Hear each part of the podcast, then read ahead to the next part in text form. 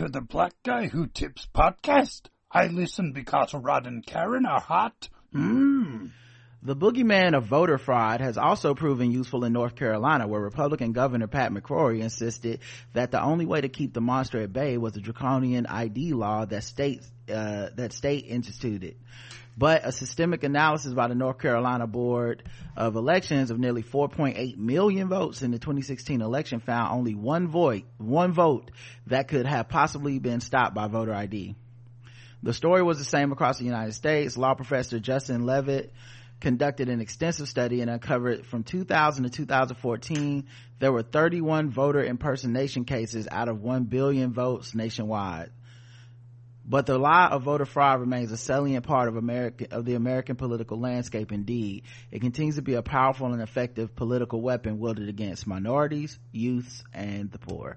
Hey, welcome to the Black Guy Who podcast. I'm your host, Rod, joined as always by my co-host Karen, and we're live on a Saturday, ready to do some feedback. Find us on iTunes, Stitcher, Podomatic, Spotify, Google Play, everywhere you find podcasts. Until October 26th. Until October 26th. Okay, it's, it's, it's not a game. It's like nine days away. October 26th. And shout out to a lot of y'all that have already made the move. Yeah, we noticed like we keep track of our stats and we can see people already moving over and people listening on Spotify, which is dope. Um, someone asked the other day, like, what other podcasts are there on Spotify? First of all, mo- a lot of podcasts are on Spotify already. Yes, they so are. So if you're listening to stuff other places check spotify is probably on there too yes but then they have some exclusive to spotify stuff as well you know so um and we're not the only ones moving over mm-hmm. you know so jade and xd are moving over mm-hmm. um there's gonna be uh you know of course uh you got jemele hill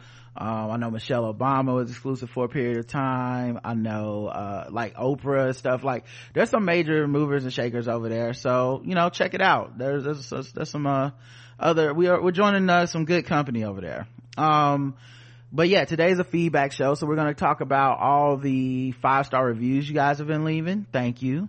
Thank you. We're going to talk about the uh, emails you sent us to the Black Guy Who Tips at gmail.com we're going to talk about the comments you left on our website the Black Guy Who Tips.com uh, we're gonna do all that stuff. Everything that you typically do uh, we're gonna do okay? So uh, votes in the polls comments on the votes all that stuff is up and running. Uh, can't wait to talk about it. Uh, and the voicemails we got a couple of those. 704-557-0186 um, two minutes or less or you will get cut off. Just reminding you two minutes or less or you will get cut off. Uh, it don't play. Um, uh, the official weapon of the show is the taser. an unofficial sport. Bullet ball. And bullet ball extreme. Today's excerpt is from one person no vote by carol anderson. Um, just such a great book. So pertinent right now in our times. She's talking about the election in 2016 i believe which is um, the one where we got Pat McCrory out of here barely with all the voter suppression right. um, he was doing. Yeah I think he had other aspirations but when it turned it turned really bad for him. Literally ran him out of politics. And voter ID and and and this boogeyman of voter fraud has only been welded against black people and brown people and poor people and Right. students and young people. Um and it's bullshit. No one does it and definitely not on the scale that republicans imply. And if you're seeing this election cycle right now what is donald trump doing it's gonna be fraud. They're gonna cheat. Mailing vote is fraud. There'll be millions of it. When he lost the popular vote in 2016 he lied and said there was fraud. We're gonna start an investigation. And oh my god republicans love starting a fucking investigation. They love starting an investigation because the idea is well why would we be investigating something that doesn't happen? And yet never do these investigations find any fraud. Right and they normally come up a few years later and it's it, and what it is instead of on the front like when they first investigated it's on the back of the page way way down in the smallest fucking print you can find like an afterthought. We didn't find nothing. The fuck you did investigation for then? You wasting taxpayers dollars. And they'll even investigate again. Like they'll like they did with hillary clinton's emails where they don't find anything no no wrongdoing and then they go uh let's investigate again. You know just just because people go well you didn't find anything. Oh we're restarting the investigation because for people who want to believe that there's no way folks aren't voting republican folks aren't voting for white supremacy that their numbers aren't you know huge a huge majority they will accept anything as proof including y'all cheating. Well we we're going to start an investigation. Okay month later. Okay well it looks like we couldn't find any information any anyone was cheating and no one's going to jail. Yeah but you spoke about it as if it's true the specter of it and the idea of speaking on it as if it's a problem is literally enough uh, for a lot of people to feel like this is a, a problem. Um, and what it results in is voter ID laws, which are draconian, which reduce the uh, amount of people who do vote, who can vote, people who are confused about their votes. Um, that like that so now you got people going can i vote? I have a license. Do i need a special type of license and that's the whole purpose. And people be like fuck it i'm not voting because i don't know if i can and i don't want to walk in there and they tell me i can't vote. Purges from voter rolls. Um, we now have states where literally if you don't use your vote you lose it like ohio. It, and that doesn't make any sense. That's not how this works. That, like how is voting the one right that if you don't use it you lose it it's supposed to be a right for American citizens. Why would it ever be to a point where if you haven't used it, you you lose it? That doesn't make any sense if you think about it. You know, am I no longer a citizen because I didn't vote for six years? You yeah, know, they just wanted you to hop through loops. So they, you know, basically they're like, hey, if you register to vote and you don't use it, we're gonna we're gonna literally force you to re-register again. Yeah, um, and in some cases uh, like in Georgia, like in Georgia and Florida, they'll say, Hey, you got, um, some fees or you got some money you owe or you, you know, you, you went to jail. So we're just not sure if you can vote or not. And you go, okay, well, I would like to check to see what I owe. Right. And they go, uh, we don't have that information. But then when it gets close to voting, they go, oh, we wiped you off the rolls. You owe money. Well, how'd you find the information? And why am i just being made aware of it a week or two out from the election? Right. You know this is the thing and um it's all voter suppression. You know just disguises different things. Yeah. We're we're trying to stop voter fraud but what they're really doing is implementing voter suppression. And john roberts you know uh swore that this the south was getting a bad rep. The feelings of the south were hurt even though the feelings of the south don't matter when the south were the people doing the voter suppression. So right. you know it's like why are you going to use the history of them being voter suppressors against them and make them feel bad with this voting rights act? You don't do other states like this. Like you don't do states that don't voter suppress like this period. And right. of course it came back. You know we are seeing on the news lines long as hell for early voting. This is just early voting. This oh. is in november 3rd right. And and it amazes me. It's almost like the gun violence. People go it is what it is. So mm-hmm. many people really feel like that even though thoughts and pre- no no no.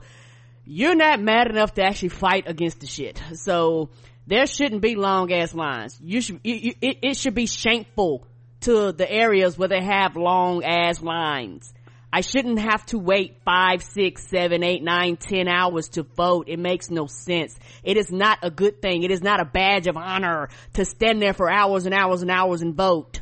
Yeah, black districts, um, are having like one drop off box for voting in Texas in some places. And a, a, judge did overturn that that they but but the fact that that was a fight the fact that that was a thing how many people were discouraged? See the whole game is to discourage you. Correct. Because at the end of the day they really can't stop you from voting but they can make it they can put enough obstacles to make it inconvenient and what they're hoping is that you give up. And they target certain demographics because they know those demographics if they vote are very likely to vote democrat. Yes. So you always like democrats don't voter suppress. Mm-mm. it's always republicans being like how do we lower the turnout? How do we lower the turnout specifically of the groups that we know won't vote for us yeah uh, democrats are like they are they're literally the group we want everybody to vote come on guys vote they would win pretty much every state if everyone voted yes and it is very very frustrating because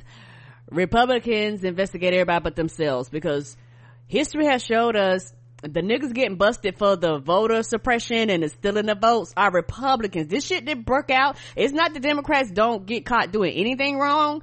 It's for the fact that even here in our fucking state, it was a fucking Republican.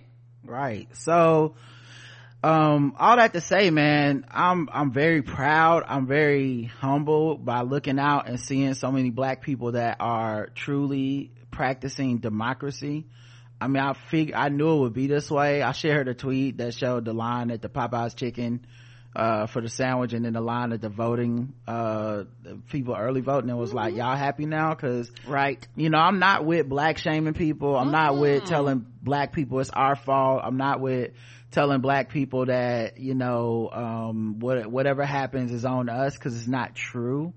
I am against discouraging black people from voting. I am against voter apathy of any race any denomination any creed. Fuck that. Um, and that's the fine line you have to walk as a black person because it's like yo i want us to vote. I want us to not give in. I want us not to be tricked by these people that that pretend like our votes don't matter or don't count or these russian uh, bots or these uh, operatives that have been paid to make you feel like your vote doesn't matter and you should just give up. I i refuse to give in to that. But at the same time i every every time this happens i i'm so proud because we do it and i and i'm also so furious as karen uh, uh pointed to we should not have to do it this way. No. You should be able to go in and out of your voting place in, in 10, 12 minutes the way it was every year. And unfortunately for us, that's only going to return if Democrats win. And that's to me even bigger than Biden, even bigger than getting rid of Trump, it, any of that stuff. Locally getting a lot more Democrats in office needs to happen for black people to have political power. Don't be fooled by Ice Cube. Don't be fooled by, you know, these late last minute entries into the the elect the election cycle with puff daddy starting a new party and all this shit. Don't be fooled by any of that. Go vote.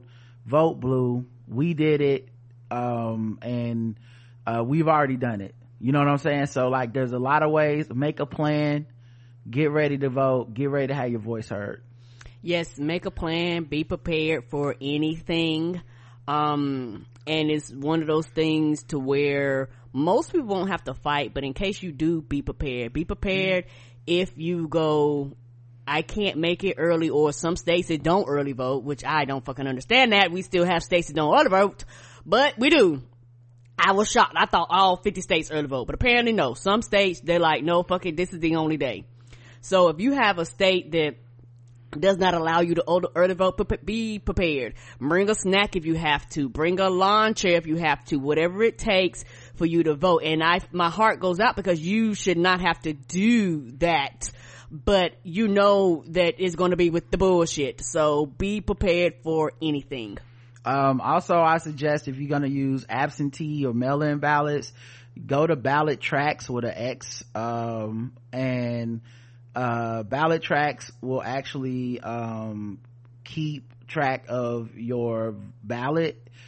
If you're mailing it it'll keep track of it in the mail. It'll send you an email alert or text to let you know when it's received to let you know your vote's been counted. Um, and uh, maybe tomorrow we'll go over how we voted and mm-hmm. stuff like that but i just want to let y'all know like there's resources out there and you know this to me i feel like we can do this man. I, I, really do and i wouldn't be i don't say that lightly you know i'm as scared as anybody. I don't want four more years of trump. No! Um but i really do feel hopeful um, and inspired. People are turning out in record numbers and uh, seeing people stand in line um, unfortunately shouldn't have to but seeing people stand in line that long it, it gives me some hope because it's like okay pe- people know this isn't a game. Right and they're, and they're very uh, dedicated to the cause because a lot of those um, black and brown people are older people and elderly people because they vote in mass numbers too and it's just one of the things to where you know it's a toll on their bodies and things like that just like it could be a toll on anybody but particularly the older you are it, it is a toll on your body and the people out there with kids and you know, you have some people wearing masks, some people not wearing masks. Like, it's almost like this is different than before because now literally voting is life and death. And that's, and that's the thing. They want you to be so discouraged. They were like, you, you don't want to risk your life, do you? Because, you know, y'all believe in that science shit. Right.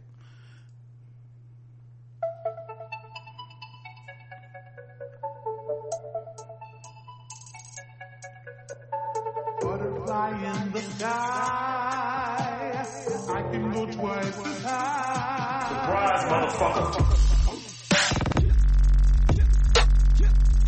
all right let's get into the people that gave us money okay The real MVPs. yeah some some people gave us money you can go to the blackouttips.com and put some in the collection plate okay it's on the right hand side you be like black al uh let me throw something at y'all and we're gonna take it and we're gonna celebrate you. We appreciate y'all okay? Let me let me give y'all a shout out too okay? Brianna f. We appreciate you brianna. Thank you so much. Tabitha m. Thank you for coming on down to visit. Yes. april g. All the visitors in the house. We see y'all. corey a the tickler. Alexis h. More tips. Tanya s. More donations. samuel h j. Wonga from down under. Dana w. Virginia g. Jesse j. Virginia p.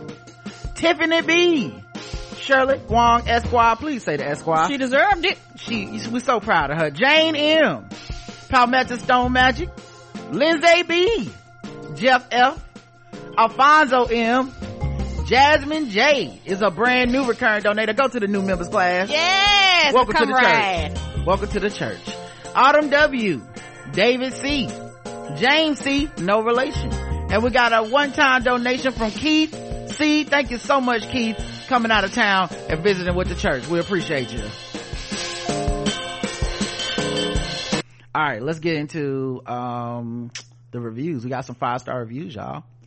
Um, this is the the second to last week, man. After this i don't think we're gonna be able to have itunes reviews man. So i appreciate y'all getting them in where they fitting in. Getting them in while you can. simply the best. While i have been listening to this wonderful podcast for years i've been a stingy a bit stingy in the rear view front front well now it's my time unbeknownst to them rod and karen have seen me through cross country moves heartbreak and starting new jobs this their conversations are informative funny and thought-provoking i'm so excited for their move to spotify and just downloaded the app to listen to them there congratulations again rod and karen you're simply the best and this is from Whithelm. Thank you, Oh, Whit. thank you, baby.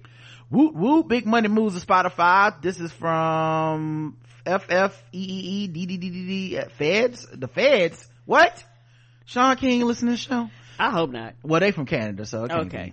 Uh, I haven't been listening to you both. Uh, I have been, haven't been listening to you both since June-ish after Queen and J shouted you out showing, for showing up at their Juneteenth event. Oh, okay. You have been. Yes, we you. love them. We do. They are amazing. And I'm so glad I look, I looked you up. I'm sorry. I was just thinking about something funny Queen said. Uh, some motorcycles was outside her, uh, like a window or something back down her street during her last show. And it's such a little thing. It had nothing to do with nothing, but she just goes, okay, fast and furious. I was just, I was, I was like, that's hilarious. Anyway, so happy for you. I've been dreading Spotify, but I'm more than happy to Millie Rock my way to Spotify to listen to, to Ron, Winky Face, and Karen. Y'all better step into that bag. More blessings, more joy, more love. Thank you Oh, thank you. we appreciate you you know and i mean honestly if you're coming from Tea with Queen and J it's just uh happy that you know you can root for us as black capitalists you know? Because we try to get to this bag okay? We want this prosperity over here. Yep, getting to the money. everybody mad. Come on. uh question. I love your show. I'd like to know why you would play a spider-man cartoon thing anytime during the show.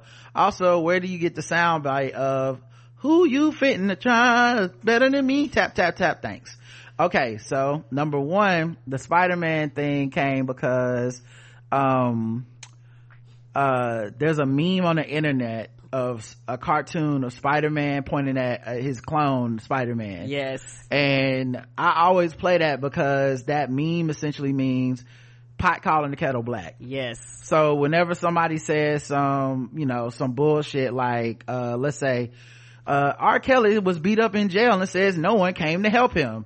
And, you know, then I play Spider-Man for Spider-Man cause I'm like, nigga, you did a bunch of shit to people that no one came to help. And now, and now here you are on the other side of this. I'm supposed to be feeling bad? I don't think so.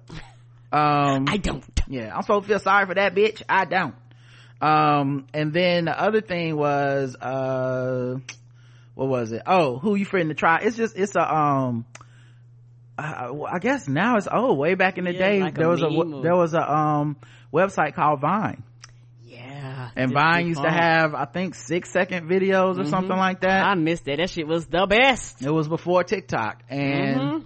that that was one of the memes. Was this Yeah, black man? R.I.P. Vine. hmm That was one of the memes. This black man singing, uh, "Who you fitting to try better than me? Ooh, bitch, it ain't me." Caps, caps, caps. So yeah, it's uh, "Who you fitting to try better than me? Ooh, bitch, it ain't me." Caps, caps, caps, caps. Like typing in all caps. Uh, and I think, if I'm not mistaken, that came from him reading like responses or replies to like Facebook arguments or something. Like it, like it, like it was more of them and stuff, but that's the one that really caught on. Uh, my podcast faves. I've been listening to this podcast since 2015 and this review is long overdue. Rod and Karen continue to deliver insightful, hilarious takes on current events, TV show recaps, and book passage discussions. I'm truly grateful I decided to tune into this podcast and I hope for its continued success. J Rock 2G. Thank you. Thank you. Uh, very hard working and dedicated podcast is five stars by Ben Bugaha.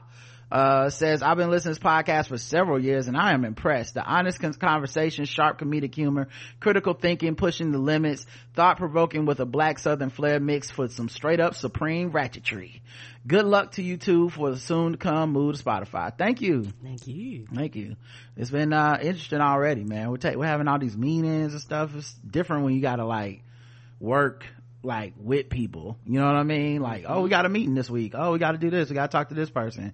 Well, standards and practices. Yeah, we all got this stuff. team. Meet with this team and, and Yeah. this team over here. Like, talk to the legal team. Do this. Like, it's cool to have those resources. To be mm-hmm. honest, because we it- definitely didn't have them on our own. No, But and, it's and it's, it's a good thing because you go, oh, okay, everybody's covered. Yeah, it's, it's like it's it's eye opening. You like, so wait, you, what, what we supposed to be doing? We supposed to be doing this the whole time, uh, Right? oh, you. So, so you can't do that. Okay, okay. Now I know. Mm. I'm like that Issa Rae gif of her in the uh, bedroom where she got the notepad. I'm just like, okay, mm, yep. Now making notes. Uh, podcast couple goes. Absolutely love this podcast. I found Rod and Karen through Bossy Ickby and their insecure recaps, and I've been a fan ever since. Shout out to my girl Bossy. Got the boxy. hmm Over there getting it, getting, getting it in on, um, what is it? Home Clubhouse. Clubhouse. Yes. I can't get that name right in my head. I haven't said it right once in my head. I haven't said it out loud either, but she's big in the clubhouse, y'all. Okay. Uh, Rod and Karen have such great chemistry and what each of them brings to the podcast works so well together. Rod's sarcasm and wit, Karen's passionate rants and loud cackle bring me so much joy. Congrats on the big, next big move. Thank you, Reese MSL. Thank, you. And the last one on iTunes is from Funny Fink, who says, get this review in. Been on this podcast for at least seven years. There are so many things to praise about this show, but there's one thing that sets it apart from the rest. The drops. All the drops Rod picks for us. LGBT news intro always puts a smile on my face.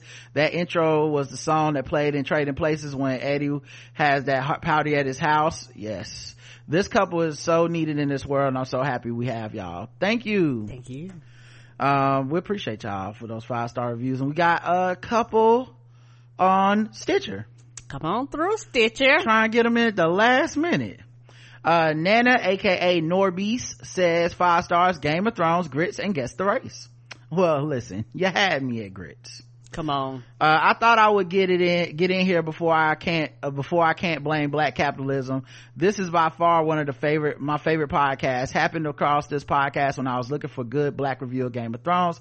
Since the other reviews were either folks just talking about what they didn't like, going way too meta for a fictional show. Yep, not trying to hear about the faceless man being a symbol of black pain. It's possibly, it's possible to be too deep. Oh man, for real? People were saying that? Wow, that is deep. It's deep as shit, actually. I would have never come up with that. Uh, They they they was on the the the, the other end of the pool. right, I'm over here like, you mean that nigga that look like Zartan? Um, like, like Zorro? Yeah, that nigga. Uh, or just weird or devoid devoid of the obvious jokes when the black folks finally made it to the north and all the looks. Rod and karen had everything i was looking for and needed in a review show and lo and behold they had whole other shows that had nothing to do with tv reviews that were hella funny insightful and kept me up on what's going on these twitter streets. It's an awesome show well worth a listen if you're into a show that gives you the same amount of pop culture vibes as another popular show that i won't name but often talks about leaving him with the without the meanest uh talks about current events politics without the bigotry cooning and homophobia in another similar black show that we uh people listen to we're we're eating in the morning. The shade. Okay i'm picking up what you're putting down. I and i appreciate you not naming names. And leans hard into the nerd cultural uh apologet apologetically. Um every once in a while i might disagree with the host like on how to enjoy grits oh so you one of them. Okay. Okay. Well i appreciate you letting me know exactly what it was because you know a lot of people you know they They hide behind they say i disagree and they never say on what and i have to assume it's uh something like oh you don't think uh families should stay together uh when they have detention at the border? Wow. Wow. That's crazy. Man i, I just don't see how you can arrive to that uh, but I appreciate alternative perspectives. I don't mind sugar, even though most of the time I'm a savory grits with some shrimp. Yeah, so you really on our side, okay? If you eating shrimp and grits, ain't nobody ever put sugar in shrimp and grits. Come on, like that's the whole point. That's how you know or I'm fish right. and grits. Hmm? I said, or fish and grits. I've never seen sugar or fish and grits. Yeah, either. that's how you know I'm right. Everybody knows I'm right. It's okay if y'all want to believe in that uh, alternative facts. Live in that universe, but we all know the correct way to eat grits. So happy to have come across this show. So much I signed up for a subscription so I could hear all the things seven days a week. Also, P.S. This show might run other review shows, ruin other review shows for you. Their Lovecraft reviews are top notch. I tried to listen to other reviews to hold me over, uh, to Wednesday and just got mad at myself. I knew better. Norbay say. Thank you. Thank you. Oh, that's how you pronounce it. Norbese. Oh, I get it. That's, yes. Um, and we appreciate you. You know, I mostly appreciate you throwing shade without naming anybody cause that's a gift. That's an art. Okay. Uh, Everybody can't do that. and, um, yeah, one of the things for me, I don't listen to other recap and review shows mostly cause I don't ever want to sound like them. And, um, no shade, but most of them do devolve into complaining A lot of them do. you know and and i think that's just what reviews kind of are for most people is just kind of complaining about what a show isn't or what they could have done better or whatever which i understand you know people Oh, yeah. people think that that's what criticism is. It's like grading the test and coming back and saying this this is where you could have gotten an a. And i just don't like to make uh our recaps about that. That's not fun to me that's not the spirit of why I watch things. You know, I know a lot of people think being critical is the fun. And I'm not, Yes. I'm not trying to yum their yuck. Like, I've seen those people, you know, uh, I've, I've heard those reviews. I've seen people group up together on that. And for some of them, that's, that's how they, that's their community. Yes. I don't want to find community in that. Mm, And some of them are very, very good at it too. Yeah, I, I just, just personally, I don't want to find community with a bunch of fucking like, this is what I see wrong with everything. Cause then it's just like, now I gotta go through this in everything. The motherfuckers can't turn it off. You know what I mean? So we go, hey, what did we like about it? What was funny about it? If, if there's a episode or something we don't like, it's like, well, there's still things about it that we can make fun, mm-hmm. you know, and not turn it into roasting the show or roasting the characters or roasting the actors or roasting the writers or roasting that stuff. Cause I think all those people are people and unless they're intentionally doing something bad i think roasting them is really kind of messed up. You know what i mean? In a way like uh it would be like if someone did reviews of podcasts and i tuned in and they just talked about all the stuff me and karen did that they didn't like. Like i would not feel that that was a fan or somebody i wanted that energy around me. And so i try to think about what we put into the world that way as well uh, that's not to say we never call people out on stuff. It's not to say we never disagree with decisions that are made. But it, like for example uh i didn't like the i thought the storyline with the way they did Yahima wasn't wasn't that well like done or it was kind of dismissive or fell into some tropes right? But when you listen to our recaps you shouldn't walk away going that's the main feeling they have about that show i want you to walk away like oh they love this show they just kind of wish that was better but they love it Yes, and also uh, for me, most people when they're in the writers' room and all that stuff, their intentions is never to make a bad product. I don't know anybody that picks up something, jumping into something, and go, "I'm going to make a bad product." Like that never was their intentions. Right. And so, you know, because you're dealing with all these things kind of outside your, uh, outside what you can do, be it budget, be it whatever it may be, which may cause the vision of what you do to shift and change and become something else. Somebody makes a decision, somebody leaves, somebody gets fired. All these things factor into the finished product. People don't really think of it like that, but that's the truth. And so, their intentions was never to hurt your feelings. Their intentions was never, it's like you take it personal and then you attack something that's personal to them. And then a lot of times these people are shocked. A lot of times when these people respond back and they, why are you taking it personal? Because it's some shit that they invested in. Yes, like, like it, it, like art, it's their work. You know, so I, you know, and there are things that I don't like and I will express, you know, things that I really don't like. But a lot of times it's not about the person personally it's about you know how i feel about it. Because you cannot like things and not make it feel like it's a personal attack on the people that produce the product. Yeah i think also fan entitlement is just it's really gone over the top. Like fan entitlement has really uh, yeah there's just no better way to put it. Like fan entitlement has just gone over the top. I and it's gotten to a point where people feel like this show needs to be written specifically for me. Correct. and if it is not written specifically for me then it has failed. And Yes. we uh with our social media and stuff we've been able to make everything about our opinions our lens only. Not no consideration for anyone else. Um and i don't find that to be healthy and i don't find that to be realistic. And so when i talk about it on our show i try to keep that stuff in mind. There's there's also plenty of stuff that we've talked about on the show where i was like oh i don't like this thing but i can see that this this has found its niche it has found its people. It's just not for me. And then there's nothing bad i have to say about it.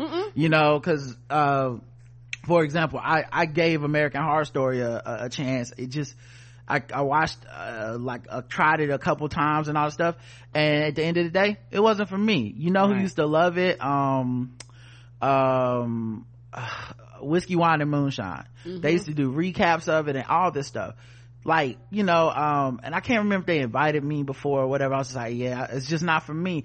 I never was like uh that shit or whatever because it's like that's like i'm glad some people found something. Yes to like enjoy. yeah like i don't need to have everything for me. I don't and i don't need to get upset with everything that isn't for me. And now that we're really popping like with all these streaming services we now have a lot of black stuff that doesn't need the pressure on it of having to be for every black person and i love that. And i i hope we become to embrace that as black people and kind of step out of our feelings and step out of our entitlement. And go this is a black thing that's not for me but it doesn't mean it's not for black people. It doesn't mean it's bad for black people. It just means that this is a different type of black experience than i would want to watch on the screen. But i'm just happy that uh, some people are finding a home here. Correct. And if more people viewed it like that there wouldn't be a lot of bickering and arguing online because i don't care who you are. Everybody likes some shit that somebody else thinks is trash. Everybody does. Everybody does. Either you don't like the genre you don't like what it is. Everybody loves something that somebody else this is not their cup of tea. And i'm fine with it not being my cup of tea but be truthful with yourself and say it's just not my cup of tea. Walk away and leave it alone. But we talked about this how a lot of people have their FOMO when it comes to black shit that, that everybody's talking about and they feel like they have to watch shit even if it's some shit that they normally wouldn't watch and then they complain about it. Well, this right here wouldn't your, wasn't your jam anyway, but you went over there because everybody else was over there and you complained about it. It's like you, you, you would have been better off just not watching it, but it's kind of hard to get people to do that when the whole thing is I have to be talking about whatever everybody else is talking online because of that fear of missing out. I don't have that. I opt out of shit all the time. Yeah yeah. So i think and the other thing i'll just add to i know you're going on for a second on this tangent but i also think a lot about our recaps. Yes. like i this isn't it's not a coincidence or accident that our shit to me feels and sounds differently than what you hear from other people. So uh let's see. Bree S says getting it in. Five stars hey y'all just leaving another five star review before y'all dip out on, onto spotify. Congratulations. Keep up the great work. Thank you Bree. Thank you. and we shall. Okay? That's the goal. Uh all right. Let's talk about the website. Episode 2197 have you been loved was our feedback show. Uh we had a couple of comments. Miss mary miss mary smile says again you had me laughing out loud regarding ruby and william. We're blaming the dick but it might be the privilege. It's the credit score. I'm just saying never know you never, never know. know. is it the dick or is it the privilege kim doc says that fly, yo, so gross. Rachel Maddow asked Kamala, uh, Kamala if she saw the fly in his hair and that was the evening laugh I needed. Uh, Kamala couldn't hold it together and the moment was wildly adorable. Then she was like, Rachel, we need to find a way to fly out of this topic. uh the who TBGWT pun drop should have hit or the stone cold steve austin glass breaking music.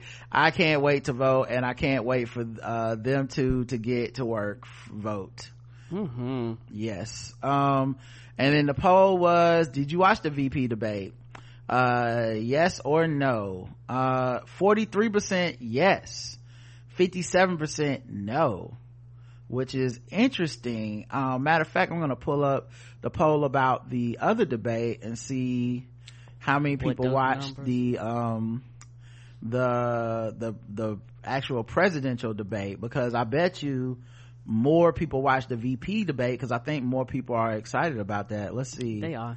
yeah so the presidential debate 37% of people watched that the vp debate 43% so it's slightly higher for the vp debate. And i think it's because people are more excited by the idea of kamala than um than they are for um uh biden to a certain extent. Yes. and, and plus people might even be kind of a little bit sick of trump. A little bit. A whole lot sick. all right. So uh like i said 43% did watch 57% did not. Uh Coakley says that blood type theory nah uh blood type type theory? I don't remember that. Um blood type theory. Is that something that happened during the vp debate? I don't remember. Rebecca says being on the east coast that debate didn't start till after 9 p.m I started to watch it and was impressed by how Harris opened uh, with punches, but as soon as Pence started with the president of the United States has put the health of this country first since day one, I began yelling at my monitor, liar! And then I realized that this is not the way to wind down for bed and quickly turned it off. I caught all the highlights the next day. Harris was on point. Pence just lied and lied and lied like a good little Trump puppet should. The fly was the most honest thing about Pence. Great work, guys. Thanks, Rebecca. Oh, they were saying the blood type for COVID. Blood type for COVID. I don't remember. I, the, oh, the thing where they were speculating about Africa, maybe. I don't remember. it. I just don't remember that topic. No problem. Uh, and since it was a reply to the poll, I definitely maybe it came up during the VP debate. I don't Maybe. remember. Uh, Ali Mar Joe says, Oh, oh, but and it may have been. Did, didn't we read where there was like the uh, certain blood types were affected by other by by. You went through and you was like, hey, uh, they were saying if you, it was when they're talking about A- Africa, like if you had a certain Mm. blood type, you was less likely to be impacted by it. Yes, that Yes. was okay. So that's probably what it was. Uh, Ali Marjo just says hashtag flies be knowing, and you know what? You're right. Flies do be knowing. I don't know how, but they do be knowing. I trust the fly. Uh, if, you know, they they hang around a lot of trashy stuff, They do. and it never landed on Kamala. So I'm just saying. Uh, episode 2198, Democrats Abroad. This is a fun episode, uh, where we got to talk to Adrian and Angela. Yeah. Um, and it was just an international, uh, party. that was fun and shout out to uh I think somebody online was saying that they, you know, did it there overseas. They said they did it and they registered to vote overseas. So yeah, we had a listener in Japan Mm-hmm. who said after listening to this, uh, filed, uh, for their ballot and, and, and registered and all that stuff, Mm-hmm. uh, for this episode. So, as I said, if we can even get one person more informed, if we can get one person to go vote, to me, that's, that's a victory, man. We like, that's what we'll use this platform for, cause, you know, I don't want to turn it into just, back and forth with all the people that tell you not to vote. I love to, to help people be encouraged to vote. And, you know, and, and of course to shame those who, who, uh who who try to tell people not to vote or have a lot of apathy but Yep. you know the goal is to get people to vote Yeah, you are American citizen. Let your vote count because that, you know, you might not live here, but you know, it's one of those things where they still tax you. They still say sign your children up to go to war. Vote. And also on instagram i had a person that said the shane worked and that's why she voted this year Wonderful. So I don't know. I guess Twitter was wrong.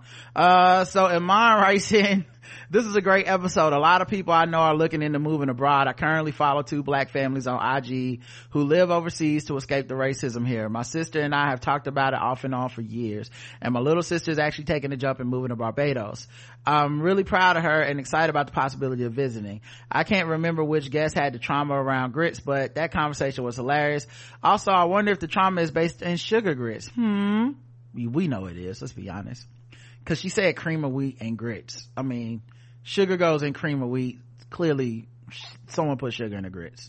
Oh, and, and honestly, that would traumatize me too. Oh, wouldn't it though? And I love cream of wheat and grits. If you want a hot sweet cereal, cream of wheat and the savory, salty, buttery gritness of properly made grits when you're in the mood for a traditional southern breakfast, Iman. Miss Mary Smile said, this was so informative. Thank you. Thank you. Malty says this episode was outstanding. Thank you to your guests for sharing their literal journeys outside of the U.S. and for informing us about Democrats abroad.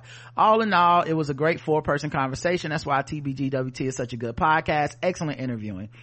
After doing a fair amount of global traveling 20 years ago, I've been putting it, put, I've been put off from it for a long time, especially to Europe, especially as a woman of color. These two women made me interested in visiting foreign countries again. Shout out to Karen for asking if they have Amazon. No such thing, no such thing as a stupid question. It, I mean, I'm not gonna lie. I literally had never considered the idea that there were places on the earth without Amazon. That's how fucking, they are devoured. They are everything. They are just coming to devour. I thought they had already devoured it all. Um, They still got some more to eat up. yeah, but when Karen asked that, that was such a great question. And then, you know, cause I, like, I was like, whatever. Impossible. They got Amazon in the Amazon jungle. You order a package by this, it was like, where you at? Amazon, Amazon. You in the burning rainforest? We coming. We got a drone coming your way in the burning rainforest. And, We're gonna uh, shoot the man at the cannon. He gonna get to you. yeah i was so wrong to be dismissive of that question and um the other part of it i just read after the gig which duh i mean some of these countries fight against these type of uh these type of um apps and gig economy type workers coming and companies coming into their country like they literally Yeah. say we do not allow uber in our country we do not allow airbnb in our country Because so they- I can see how Amazon will also be on that list because of Amazon's, uh, you know, um, reputation of exploitative labor practices and driving small businesses out of, of business and malls closing and stuff. I can see how other countries might look at our capitalism run amok in America and go, we actually don't want that here. Yeah, like you said, I could see other countries, like you say, America's the example, and they see, oh no, no, no, no, America did this shit. We see how it's impacting their people. We see how it's affecting us.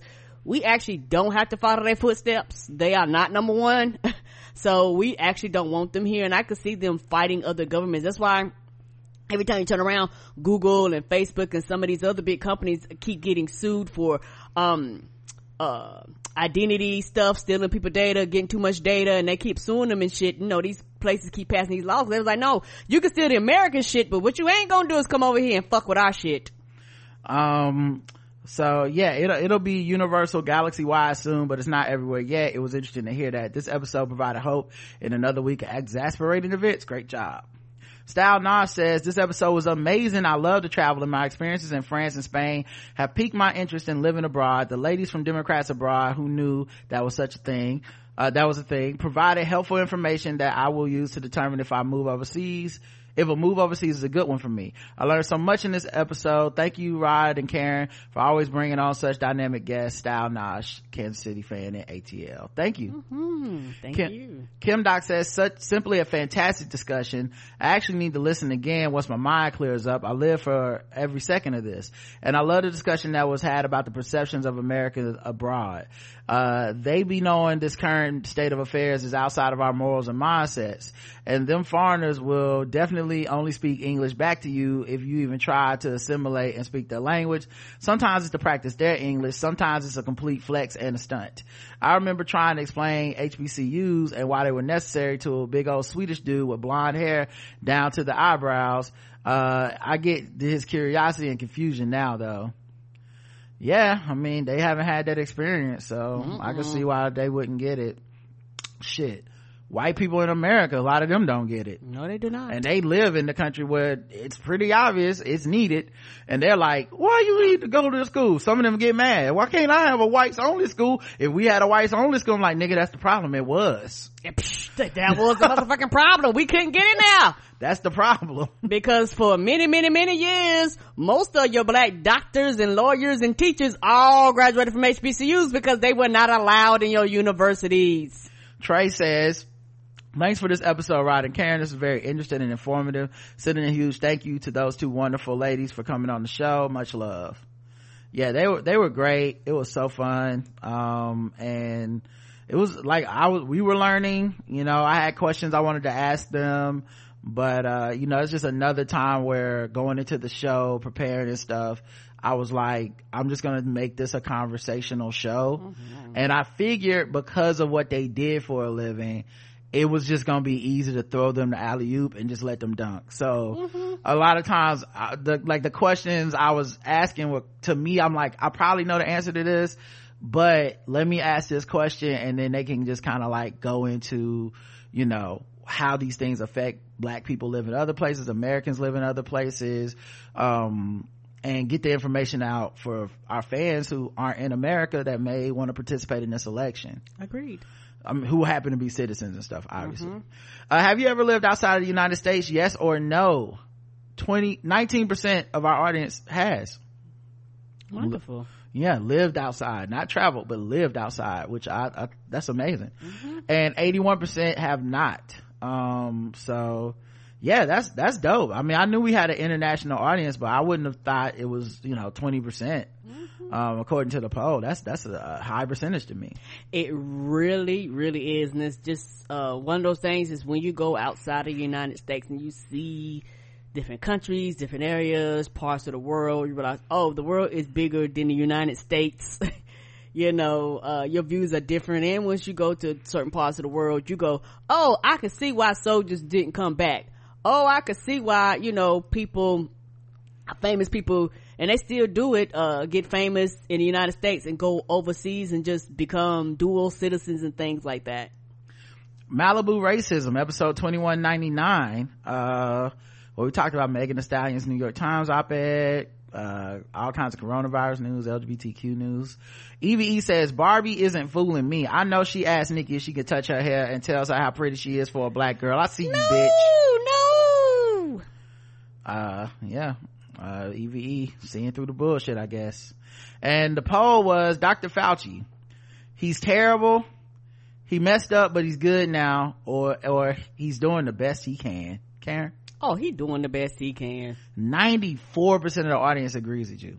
The- The vast majority of our Because audience. It's a shit show. I feel like all of us have had a bad boss before. Right. And Trump appears to be the worst boss. And it's like, what the fuck would I do in this situation? Now, Fauci's worked long enough to have the privilege to be able to probably quit. Mm-hmm. But at the same time, he'd be quitting and then leaving America in the hands of someone who probably would just straight up be lying for Trump and not give a fuck. yes, and he understands that. He sees the bigger cause because that's one thing. He's had that job kind of regardless of who the president was. So it's like, hey, I've been on the Democrats. That's why when they chopped that video up and put it out, he was like, no, no, no, no. I have never came out and publicly endorsed a candidate ever in all the years I've been doing this job. Why would I start now? Yeah, 94%. Oh my God. That's, so 6% says he messed up at the beginning, but he's good now.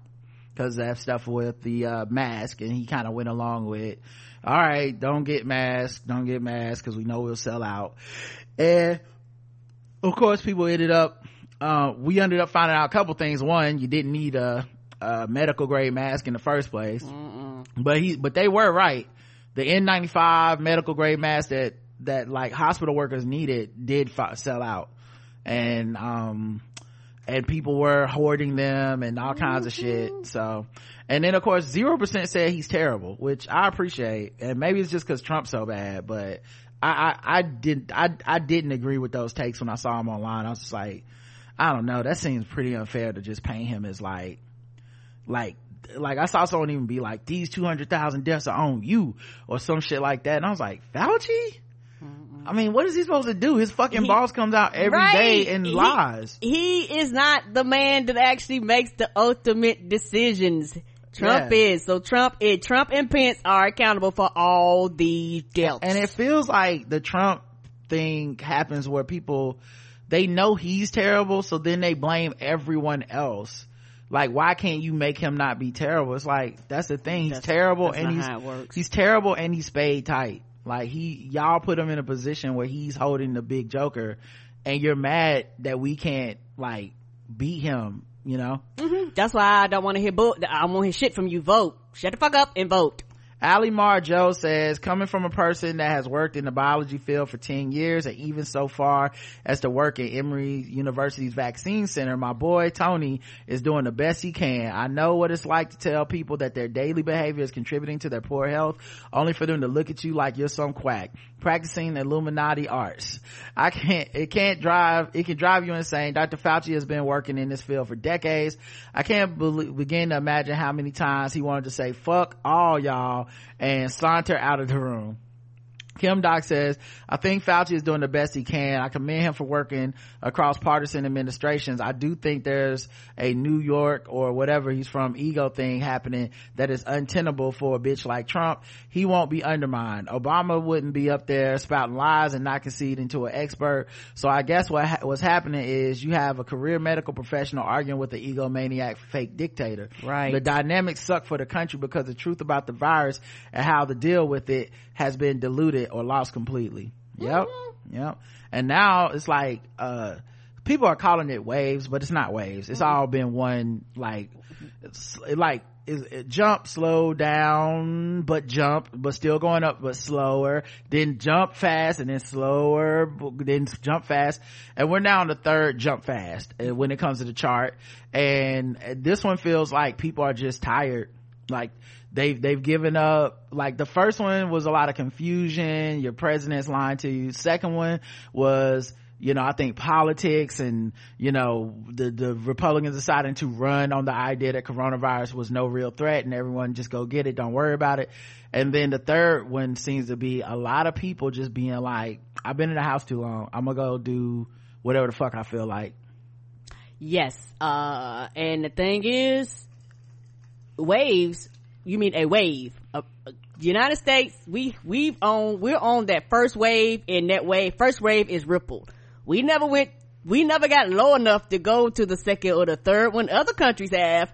America knew. So I don't know why people think we actually, because the thing is with that wave, our wave need to be low enough to where the hospitals wouldn't be in a panic because the hospitals never got to a point to where they felt safe. No, they wouldn't kind of loaded, but they never got to a point to where the numbers in our country got low enough for them to feel comfortable because all the health experts have constantly been on alert since coronavirus hit here. They constantly are telling people, stay at home, wear your mask, up, up, up. Like they're constantly pushing that because they don't want to get to the point where they have to reject people. So we never got to that point. So we on that first wave and that first wave never went down.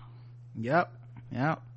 Um, and I, you know, I hope people are being safe, but I, like I said, I've, some people I look at their IG stories and I'm just like, when they drop that fire post of, hey y'all, I got the coronavirus, take this seriously, it's serious y'all, wear a mask, social distance.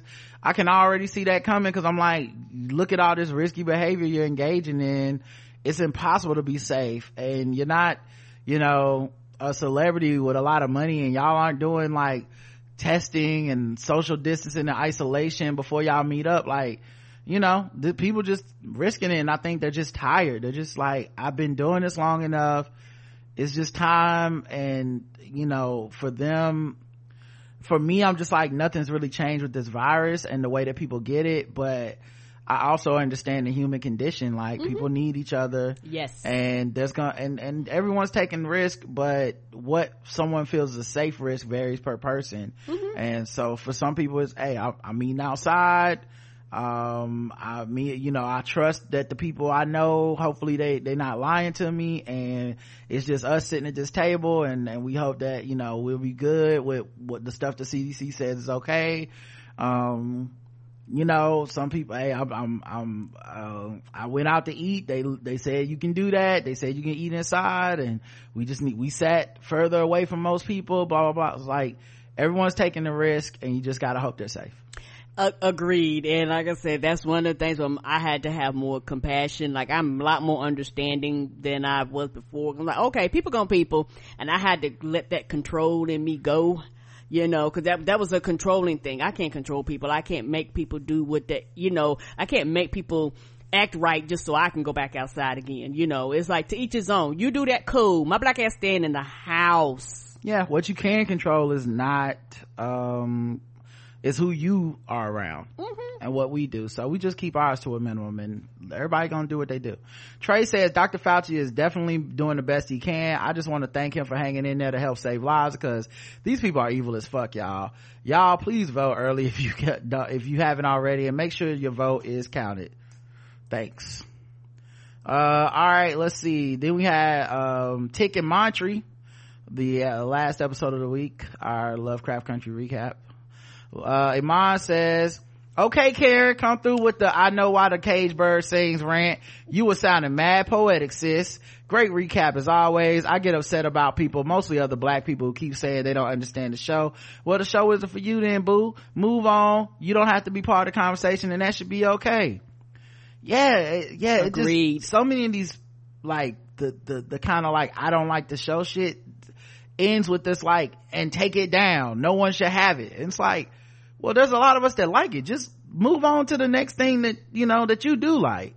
Mm-hmm. Did y'all peep that Leti was wearing the same dress she wore in her dream? I also i did not peep that. I also feel like ruby leaning into being with william. Christina contradicts what she said last episode that she didn't want to be white you just said you want to be a redhead. So is she leaning all the way in or does she just like passing and using magic? I also learned that she turned into a redhead in the book which is a nice nod. Oh don't, don't give us no book spoilers. But uh yeah i think uh that is interesting that she's kind of picking to yeah i don't know i don't know if it goes against what she said about not wanting to be white as much as i think she's seduced by the magic of it uh, I also wrote an email, so I'm gonna stop here, but thanks for recapping. Oh, you left a comment and an email recapping the show? Got a lot to say. Just getting out of control. But thanks for recapping the show and giving us space to talk about it with fancy and intelligent Negroes such as yourself. Love you. Iman, P.S. I told y'all Christina didn't learn a damn thing from that Emmett reenactment. LOL. Yeah, yeah, you did. I, like I said, I just asked the question, like, could, would she learn something? And if not, then what was the point of her going through that? I wonder, you know? And if it'll even come back up, you know, cause, uh, like I think that like that had a chance for a character growth moment, but it could be that thing that some people do where they go, I understand this thing and now I know what it's like and I still don't care. Agreed. Miss 1KO says, so glad for y'all's review of this show for so many reasons. I love Karen's rant as well at the beginning. Life. I'm tickled that at Rod was, uh, was right, Diddy Bop, and how he was right about Hippolyta returning. People are not ready and would call her a trash ass mother, and they would low key be right. I mean, Dee just lost her father, now she gonna leave a child with Ruby? Speaking of Ruby, I knew she was one, uh, uh, she was on one when in the beginning she was giving Leti business, uh, when they was begin, uh, basically rolling with the freedom fighters and activists. Ruby didn't respect that. I know her brother uh, verbalized it, but I feel that Ruby shared the, the sentiments. Yeah, um, and the other thing t- that you brought up too was, uh, about Hippolyta. Um, in a show where people kind of shit hard on like Tic and Montrose, I think they would shit on Hippolyta. Like, you know, they would turn around. Like, cause it's just, the, the, like they kind of go hard. I try not to go so hard on the characters. Um, you know, uh, and have a little bit more understanding because I think it's more fun to do the review that way. It than to- is. you know, I know some people it's, it's more fun to just kind of roast all the characters, but I, I haven't done a, a, hate review in so long. I, I just don't want to go back to that. If I just like the show, we're not covering it. Yeah. So, um, but yeah, I, I'm like the kind of people I see talking about this show and the way they talk about characters that make fucked up decisions. I can't see them like Dee dying or going through struggling with no parents and Hippolyta just being out here in the galaxy on some Rick and Morty shit and, and, and them being cool with it. They're gonna eventually turn on her. So I'm glad that she came back and knew everything uh, at the Leti, at, at the Leti's house, uh, as I'm sure Rob pointed out, she was like, more people should get, get a job like me. Yeah, Ruby did say that at the house party. Oh yeah. I remember thinking that is definitely a thing. And I recall thinking the brainwashing had worked on her to convince everyone, blacks and whites, that Negroes were lazy. Uh, our ancestors worked for free. They weren't lazy. They had generational tiredness and we can't work our way out of racist people in power. It doesn't matter how smart, educated, hardworking we are in mass. Some individuals will ascend and transcend, but we as a people had to fight and protest and be in good trouble to get any inch of progress. But she was on that, uh, Christilium. ha! Christilium is a straight shooter, but she was the epitome of a, a lion when she met Ruby. She lied about her whole gender and seduced her as a man. That is dishonest and manipulative. She's definitely manipulative. Yeah, and I won't quibble over her lying or not because I, I, I don't think y'all are definitely right. She like even if it's a lie of omission, it's still a lie.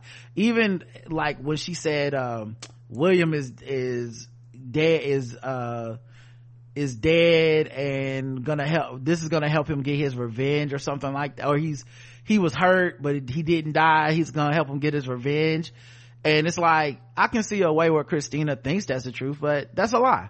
William is basically dead. He's in there in a coma but he basically dead. And you know this is really her revenge not william's. So uh, then she puts something in her drink too, but she trusts her more than she thinks Leti should trust Tic, which brings me to Tic. I know we are frustrated with him. He has family issues, so does Leti and Ruby.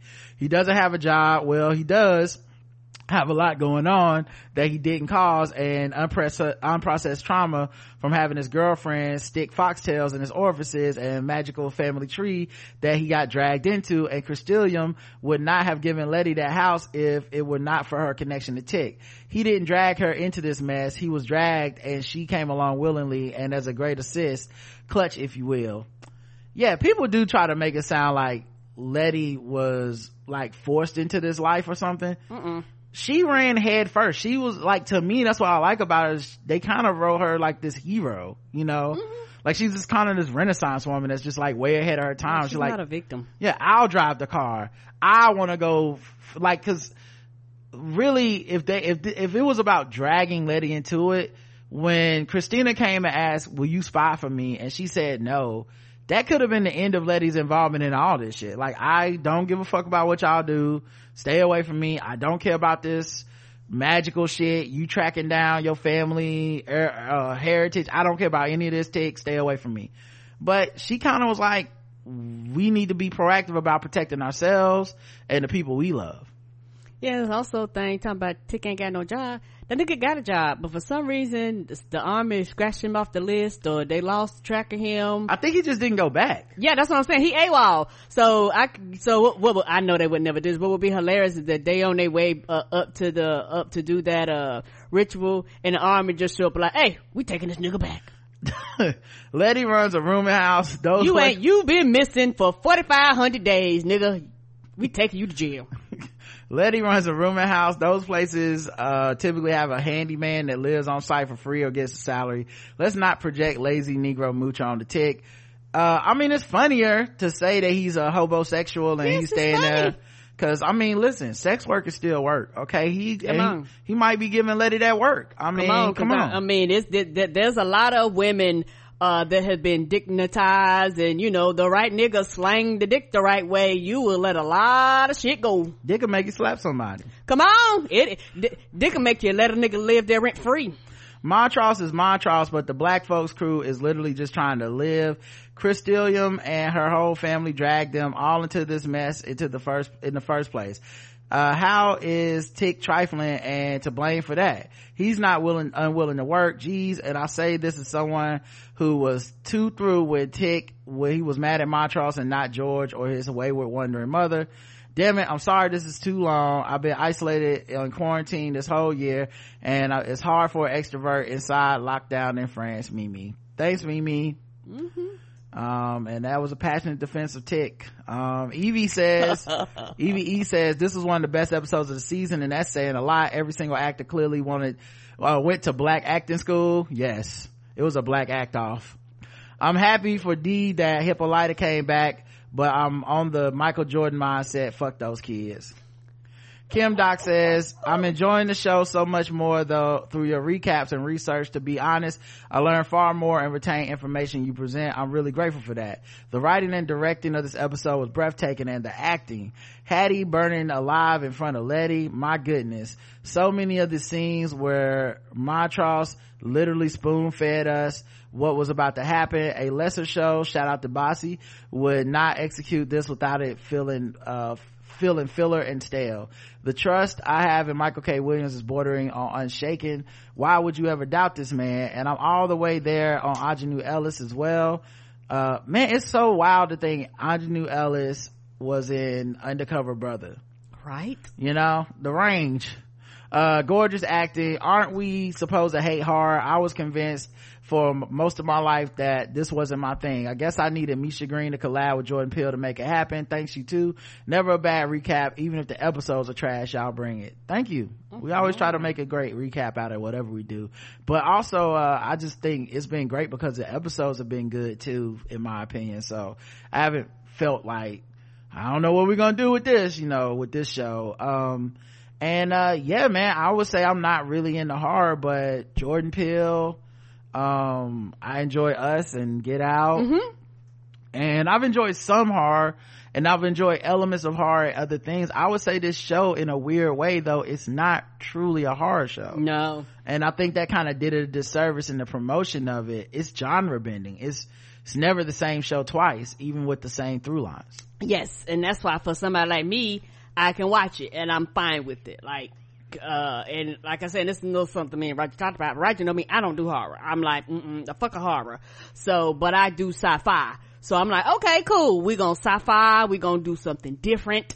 I am, I am here for it. Like I said, I don't like horror just for the sake of horror. I don't, I, that's not my genre. And to me, it's all just mental gymnastics because the strain to me is horror. Um, uh, I enjoyed the strain. I know, I know. Aliens is hard. Um, uh, Prometheus is hard. Um, there's, there's elements of horror, but if you just throw a twist on it, like sci-fi horror, then somehow people are able to like partition their mind off and be like, oh, this is totally different. But I'm like, it's the same thing. It's the same jump scares. It's the same elements of something coming to get you. Be careful around that corner.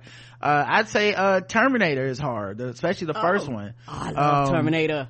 Like, you know, how's that any different than Freddy or Jason coming to get you? I, I watched it- all of them when I was a kid. Yeah, because it has a robot uh, uh, exoskeleton or whatever. That that's different. Like, nah, it's it's still a horror movie, but it's just based around the idea of some sci-fi futuristic shit, and it makes our brains go, "I'm not watching a horror movie anymore." Well, are you scared for the protagonist? You know what I mean? Well, then it's a horror movie. You know, um, and I think it's just different. You know, like uh superhero movies often aren't like horror you know No. because you know the ca- protagonist is capable and they're gonna win in the end blah blah blah Mm-hmm.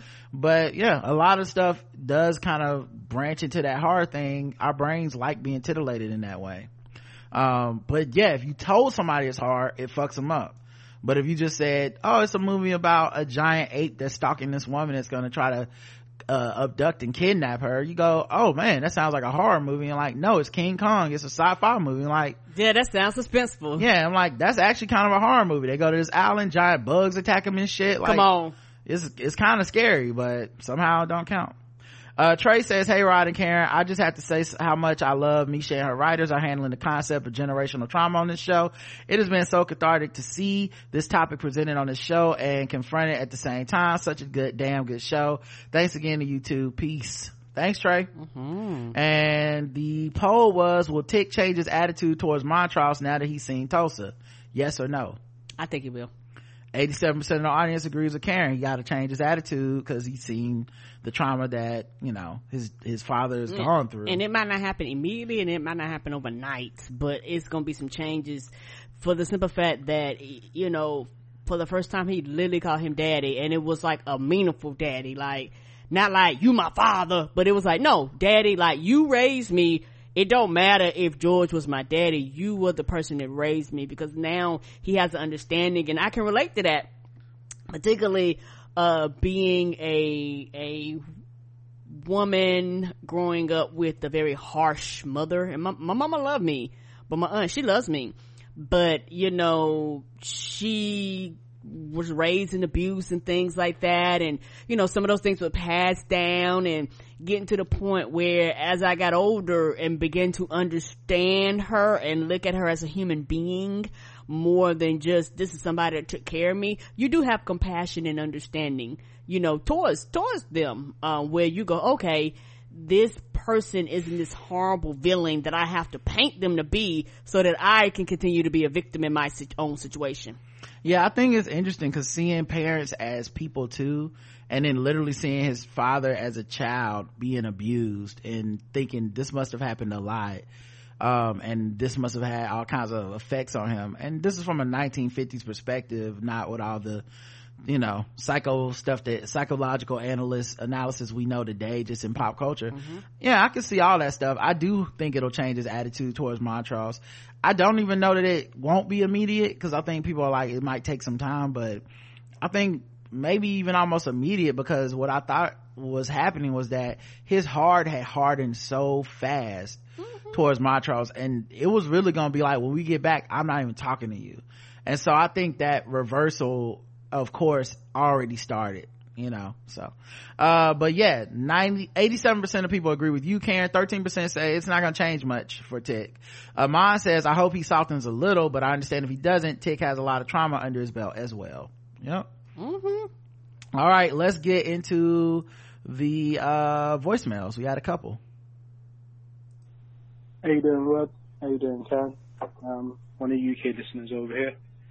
Um yeah, I'm just going to say, like, I listen to your podcast pretty much every time you release a new episode before I go to bed, just to kind of stable out my head in terms of what's happening in the world, especially in terms of like racism and things like that. And the reason I've been dealing with some pretty terrible racism at my workplace for the past two or five months. Mm. And I finally spoke up to HR gave them all the details, all the context, everything. And now they want to have with our prejudice meeting, which usually is linking towards pre-termination or termination of a contract, etc., etc. Mm.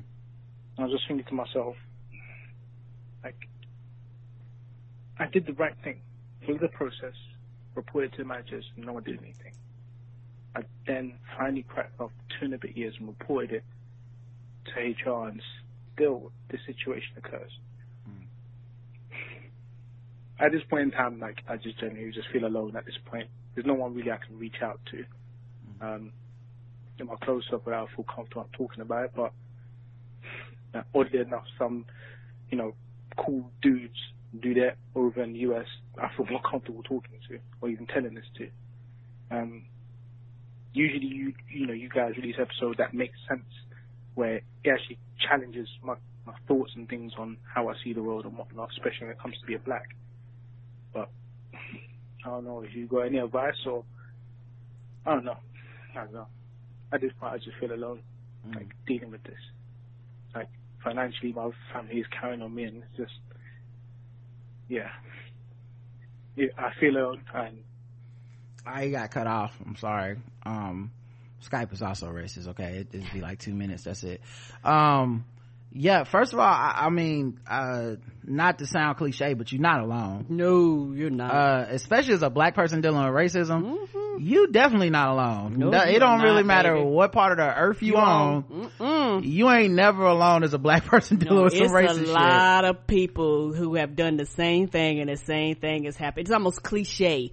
Once you report something like that, all of a sudden you go from the best employee to the worst employee. All of a sudden they start collecting things and, and all types of stuff to walk you out the front door.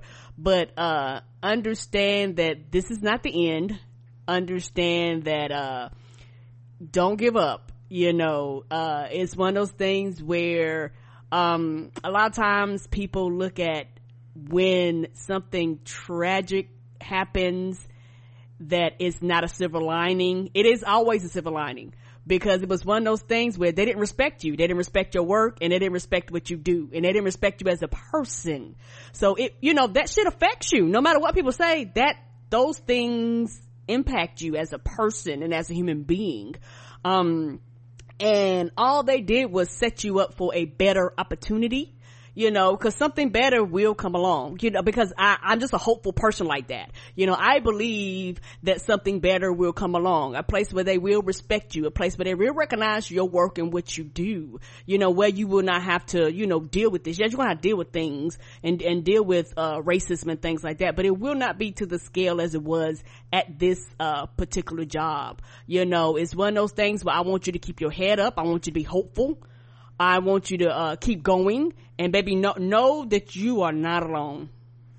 yeah um obviously i echo those sentiments. Um i think there's a few ways to think about it man. I've had uh, shitty shitty jobs before. Um and the i think personally you'll end up in a better situation um without you even realizing it because the cost of being in those type of environments we bring that home to that same family that's dependent on you. Um you bring that home mentally with you every day. Um and honestly there's a level of respect you can have for yourself for fighting. Because if you just accept it if you just take it it, it it takes a piece of you every single day. Every day you walk in there and you just took it and you didn't say shit and you and you just let it go that that's gonna get to you you know um other things too like if you have um any documentation that you've been keeping track of any notes any of that stuff if you can remember dates and specific instances make sure you bring that into you with the meeting uh with, to this meeting. The meeting is, is still part of the fight.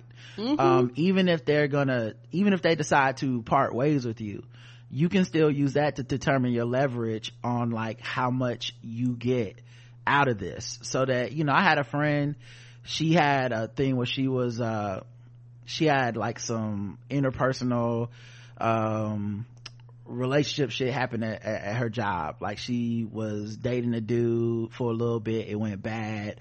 Dude started acting wild at the job. She reported it to hr but then he also reported the hr thing right before she did and all this stuff. And you know they looking through emails all this stuff and they're like we're getting rid of we're gonna get rid of both of you or whatever.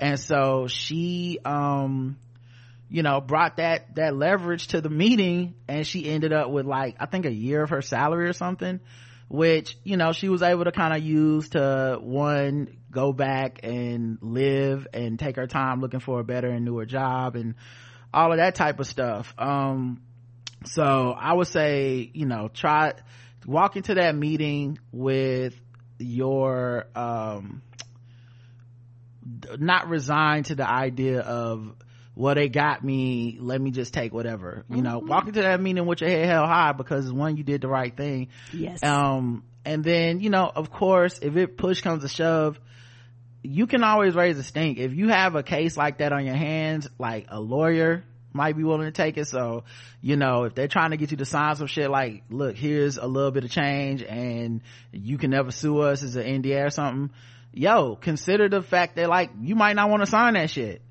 you know what I mean? Like, well, like I might have a fucking case here. And I know if you in, uh, over, overseas, I know y'all actually have laws and shit about it being, racism being illegal. um like people can go to jail for being racist and prejudiced there in a way that does not happen here in america Agreed. um so you may actually have more recourses than we have here in the states um but uh like I, but you know better than us because you live there. So don't you know.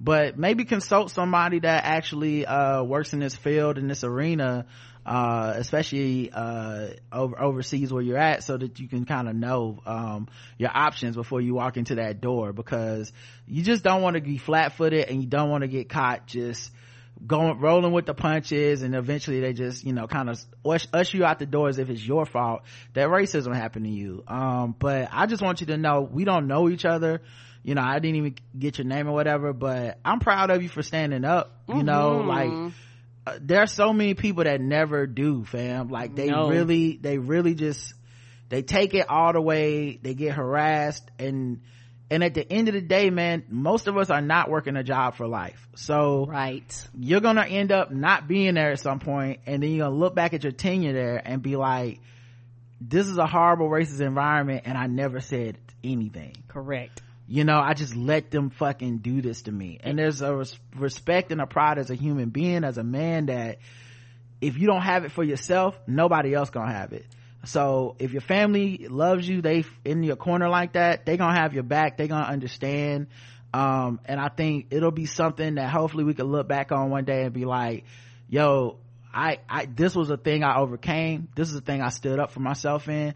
And my children my my spouse they know that that the kind of person i am. They know that they're dealing with somebody that you know walked it like I talked it. I didn't just, you know, tell them like, oh, this is wrong, this is messed up, and then turn around and go, all right, I'm at work. I don't want no problems, you know? So I, I totally understand. And it's also one of the things to where if it happened to you, it happened to other people too. And trust, somebody is watching you, somebody is looking at you, somebody is seeing how you handle the situation, and you never know what it may turn into. It could turn into a class action lawsuit or anything. Like you just never know what may happen because a lot of times all it takes is one. And the thing about the one, you always feel alone until other people say me too.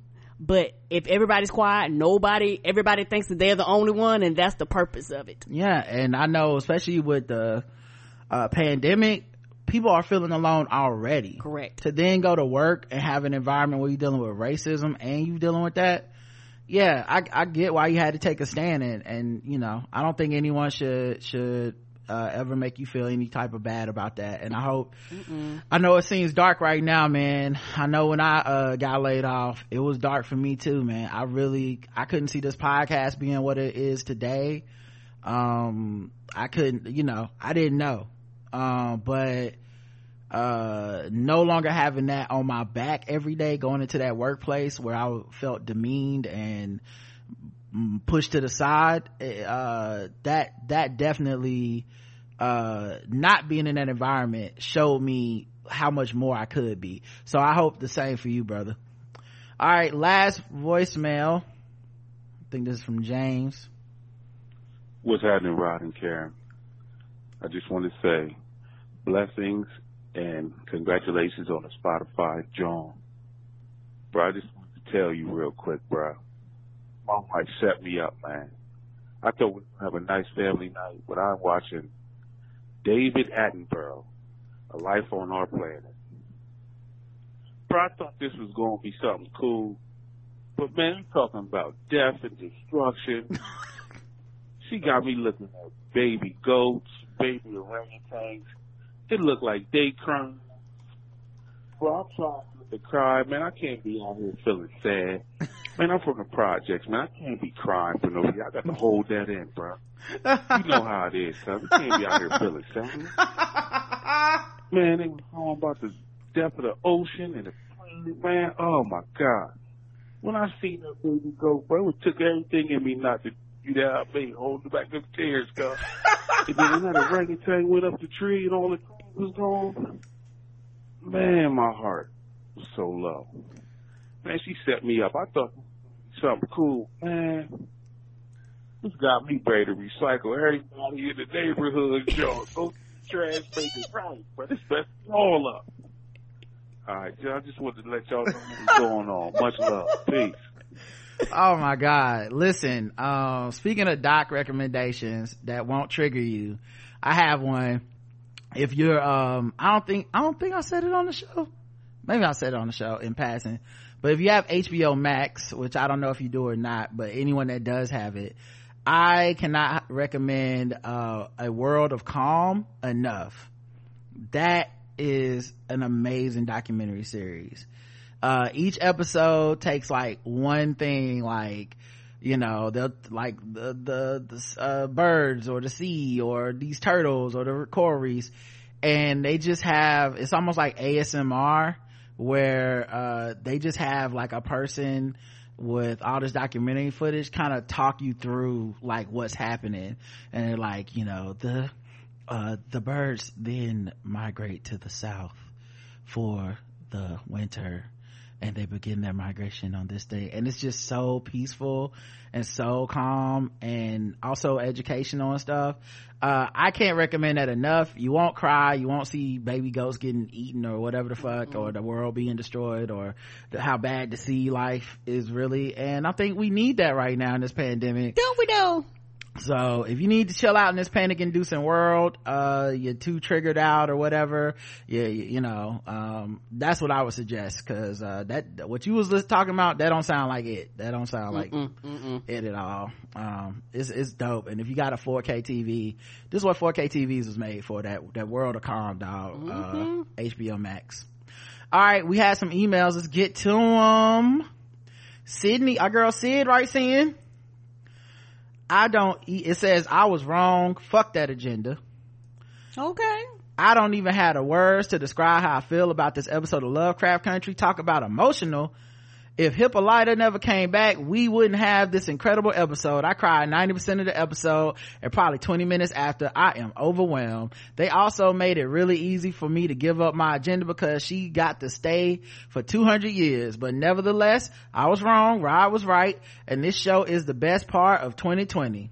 I think I, you know, I agree with is you. right. Yep, Rob is right. Uh-huh. Rob is right. Uh, Rob is right. Yep, Rob is right. Yeah, Rob is right. Whoop, what was that again? Oh yeah, Rob was right. Rod was right. So yeah, we agree. I was right. Uh, and yeah, man, the show would have been trash if she didn't come back, man. I was, I didn't even care the way she came in when she just walked in and was like, Dee sick. I was like, let's go. Get her up to speed. Like she, she seemed to have the answers. Let's, let's- we can't let Dee die. Um, I also love how plainly she told them all that outer space, interdimensional trippy shit, but she just said it so matter of fact, like, I was on Earth 504 for two, for 200 years where I could make anything happen that I wanted to happen. And I did it all. And now I know everything. And I'm back. Let's go. And I was like, yep, there you go. There you go. Now get in the fucking car. Uh, Iman writes in, hey Rod and Karen, I always write in right after watching to give my fresh, honest reaction. This episode made me cry. It wasn't scary, but hauntingly beautiful and swollen with sadness. Um, I felt a deep sorrow for us as pe- a people, uh, for Leti Dee and Hippolyta as black women having endured white, uh, witnessed so much, for Montrose and Tic and all the black boys whose spirits have yet to be crushed by this world. I really appreciate how different the retelling of the Tulsa massacre was from Watchmen. Yeah, I was nervous about that from episode one when people was like, oh, Watchmen already did Tulsa.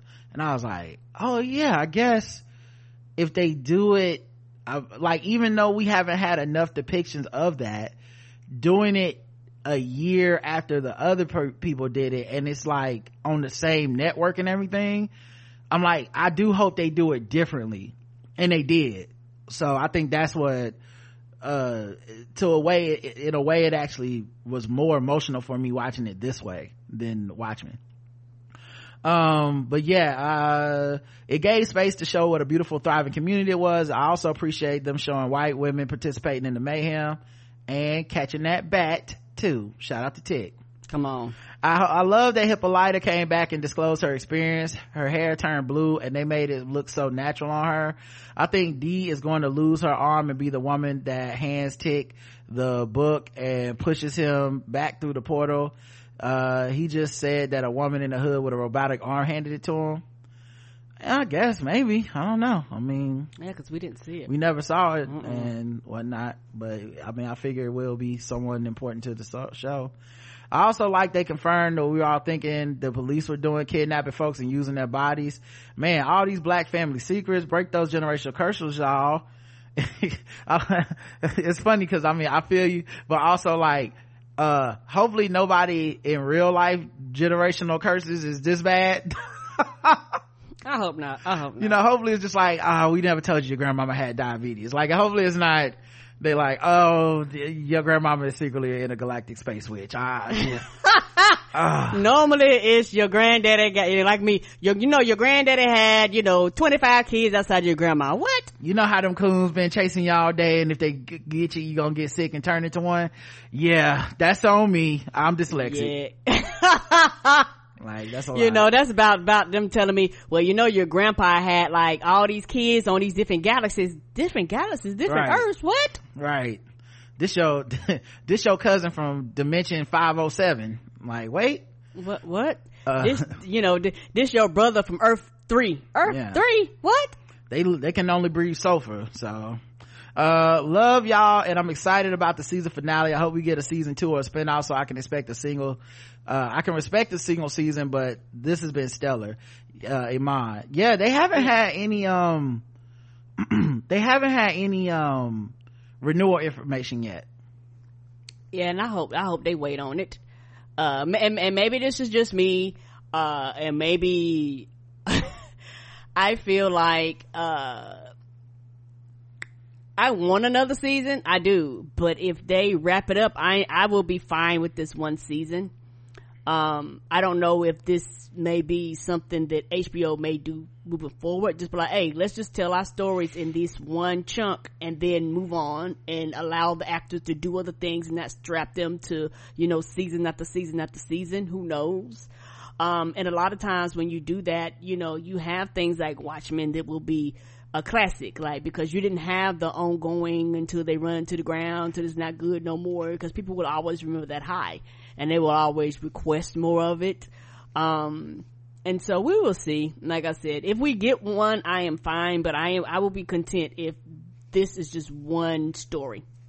yeah uh, i might have to wait till at the finale to decide but right now i'm leaning towards uh more please I, I could do this another year absolutely Oh, easily uh, especially the way they switch drivers every week that that that shit i don't know what else they could do but And I they have so much more story to tell, actually, in my opinion. I mean, there's just so much. This is different than like Watchmen, and I can't stress this enough. The I know you didn't watch it, Mm. but the Watchmen series was about taking a vast amount of folklore stories and literature and all this shit from over the last like 20 30 years however old that story is and reducing it down to a small story Okay. and saying here is eight episodes that are kind of self-contained and wrap themselves up very neatly to me this show is saying we're taking a book that was not as vast as the world we're building in the TV show and we're making it bigger. We're taking black life from the 1950s that was um bordered in on all sides by racism and oppression and we're making it infinite. And once you make something that big, you are allowed to play in that sandbox as long as you want. And I think with the amount of forethought that has been obviously put in these episodes with things from episode nine coming all the way back to the dream in episode one, you can't tell me that there's no story economy. You can't tell me that there's no story accounting. And- and so I can see where, uh, depending on the finale, as I said, we'll know after we watch it. I can see where they leave this off where it's like, and there's more story to tell because to me, this don't feel nowhere near like the most they can get out of this. no. Mm-mm. So It- Watchmen for me was the opposite. It was, oh, this is the smallest you can make this box and, and wrap it up neatly. So don't come back to this. You know, and people think they want more Watchmen, but they don't know what the fuck they talking about. They, they, like, it's just one of those things where, may, and it's like when we watch anime and we're like, okay, that was it. You got 12 episodes. A Come- perfect story, yeah, coming back to this over and over is going to reduce the quality to the point where Mm-hmm. you're going to wish they had stopped after season one. Like, um, sword art Alicization or whatever sword art online season one is like okay that's pretty much a perfect season. There's, that that concept is pretty much done. And then so then two and then three and then four and then eventually you're like I don't even watch this anymore because it means nothing anymore. Like right it almost used like to mean something. almost like a cowboy bebop the samurai Yeah. seven uh samurai champloo like they actually told a complete story and was like that's it right um but back to this though um let's see um mine goes on to say uh ps rod i think christina got you with her white woman tears like trump got me with all his lies. She ain't changed. You and ruby need to wake up brother. Laugh my butt off. You know it's, i'm sorry. I uh i guess she did get me because i really did forget that she lied. Like i was like no she don't really be lying but it's just that when she's called she tells you if you call her on the shit, she'll just tell you like, okay, well, this is what it is. What you gonna do? what you gonna do?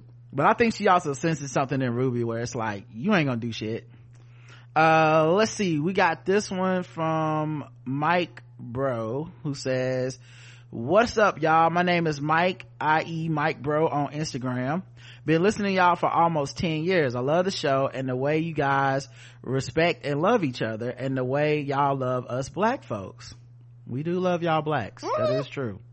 A lot of people, we do they don't understand why, but they're wrong. right we do love y'all Okay, Mike, bro, we are we love the blacks here more than Trump. Okay, I, I would hope so we give them more than the platinum plan. Okay, uh, and the way y'all love us black folks, y'all are my favorite podcast, and even inspired my wife and I to start a podcast called "Damn We Grown" on IG. oh Just like you did for a million other Negroes. I've been meaning to send y'all something for a minute, but a nigga be working, lol. Much love from Southern Cali, y'all. There's more to come too. Congrats on moving to Spotify. A nigga getting to the money, lol. So much I want to say, but I don't want to turn this into a book. Thank you for being fearless. I'm so proud of y'all. And I mean that in the most respectful way possible. Shout out to, for being a blueprint. And thank you. And, uh, yeah, we, you know, I wouldn't say we're fearless, but we try to make it look like that, you know? you know, we be scared, don't we though but, uh, we were like i don't know let's open up the door and go through and see what happened and Mike, bro, also sent, uh, uh some LGBTQ news, uh, potential music. Let me see what you want to be. You better move your body. You better move your feet. And I want to groove. Show me what's cool. Riding Karen, baby. LGBTQ news. Hey! Down, but we still around. Wheel it, wheel it. I try to still shine, but we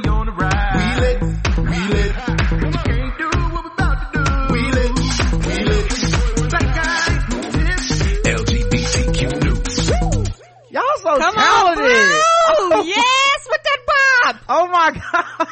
what? come on hot notes Oh my god! i like that baby That was so good. And it was only 30 seconds, like perfect, perfect.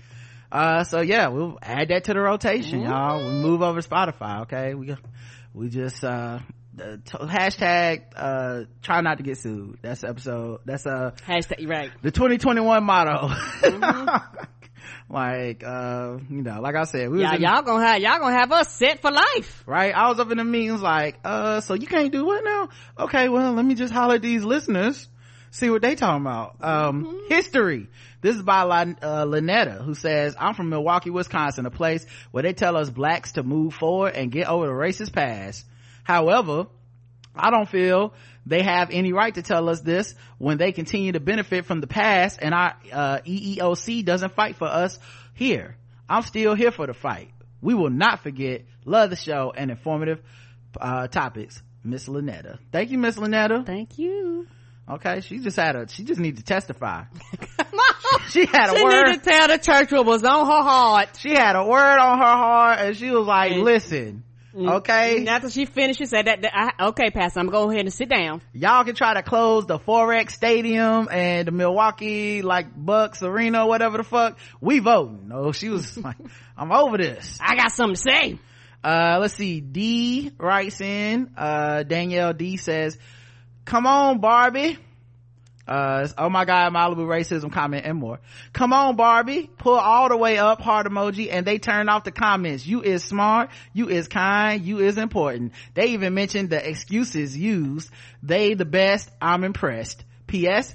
I was so slow to watch the Walking Dead finale and it was good, but beyond the Walking Dead, I guess the new show shaking my da- my head, I don't know. If I'm interested, they could at least have made a linkage to the people in the Walking Dead original. Is it me? Am I missing something? I haven't, we haven't even started that haven't one yet. watched it, yeah, but it might be one of those things where who knows, and it's been a time jump, so these people actually don't know each other. I honestly, Yeah. I've only seen just the preview information for it. I Yeah, we haven't watched it Uh, yet. let me watch it and I'll, I'm sure we'll talk about it at some point in the show. Mm-hmm. I don't know that we'll recap it.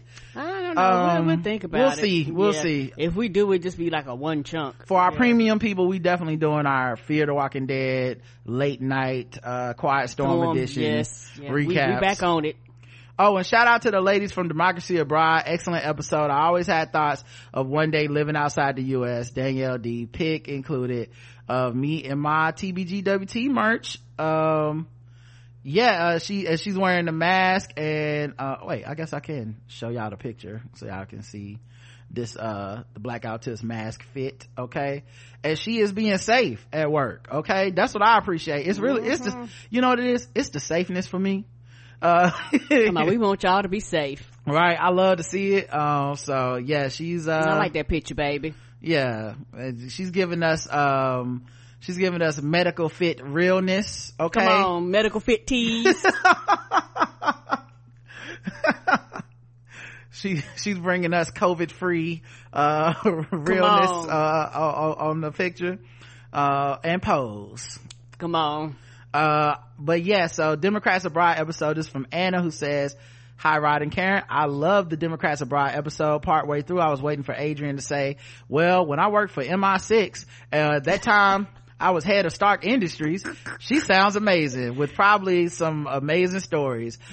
Also, I am Karen in that I was bit, uh, I was busy thinking of ways to get her cornbread mix and grits in Sweden with their weird foods. When Karen pulled out Amazon, I was like, yes, love you guys. Congratulations on your new Spotify home and thank you for creating your playlist. It's an easy way to point friends to your amazing recaps. Love Anna. Thank you. Yeah, shout out to the playlist. We have a, a whole playlist of Lovecraft Country and a playlist of uh, Game of Thrones. So for, uh, people that are over on, uh, Spotify and you're like, I love Roderick's, Karen and Roderick's talking about these shows, it's hashtag TBGWT. And it normally would bring up everything, but it's hashtag TBGWT. Hashtag TBGWT Lovecraft Country and hashtag TBGWT Game of Thrones. yeah so um and we'll work on the walking dead one too. Gotta get that one out there for y'all too. That's gonna probably take be a little, bit longer, Yeah, Um, yeah, that's gonna take a while. yeah because you know we've been uh we've been doing those for a long time. Um but uh all right uh let's get into the next email. Dj jaffa says hi karen and rod I was a bit behind on the shows when I heard you wanted music for the show. Well, I haven't produced anything since 2007, but I got a hard drive with some unreleased music, so I thought I'd put something together. Uh, I'd also like to say a huge congratulations on the Spotify deal. I've been a fan of the podcast since 2011 and your journey and growth have been so inspiring. I don't interact with the show as much as I would like, but I'm always listening and cheering you from afar. Oh, I always see you on um, Instagram, uh, DJing, and sometimes he'll tag us to a picture where he's where he's DJing in like a blackout tip shirt or some or some merch or something we like that. We be paying attention. Yeah, we appreciate you repping like that uh, at, at, all- at all the DJ Jaffa events. Uh, much love to you both, DJ Jaffa, Jason F on the donation shout out from the UK. Peace. Uh, and then uh, like I said, sent some music uh, for us to check out, and uh, I do have it. He sent four different songs. Okay. So there's "Fucking with Black People" is the first one. Fucking with black people. Fucking with black people. Fucking fuck- fuck- fuck- fucking with black people. Fucking with black people. Oh man, We got some talented people. it's gonna be hard to pick between which one to do every day. We might have to rotate them. I think we got. I don't think we have to. yeah, we have to. They're so good. Y'all are so good. Um, black capitalism.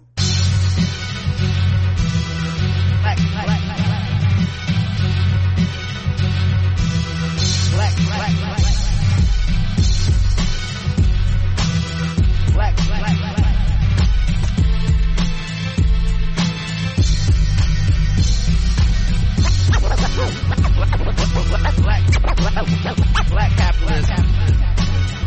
Black capitalism. Black capitalism black, black black capitalism. I'm black and jealous, and I want some money. Money, money, money. Wait, that's my voice. Oh, listen, Y'all come on through. listen. Y'all know us. I was listening to my own voice like that nigga sound familiar. Yes, where, where, where do you get this that? from? and I do love the black capitalism and I do want some money and um the the scratch it's like that DJ Premier feel to it. Like that that scratch just give me that 90s vibe that oh my god. Oh all right we got uh the guess the race. This time for guess the race. This, this, this time for guess the race. Oh, that's your voice? this, this, this time for guess the race. this, this time this, this, this, this time for the race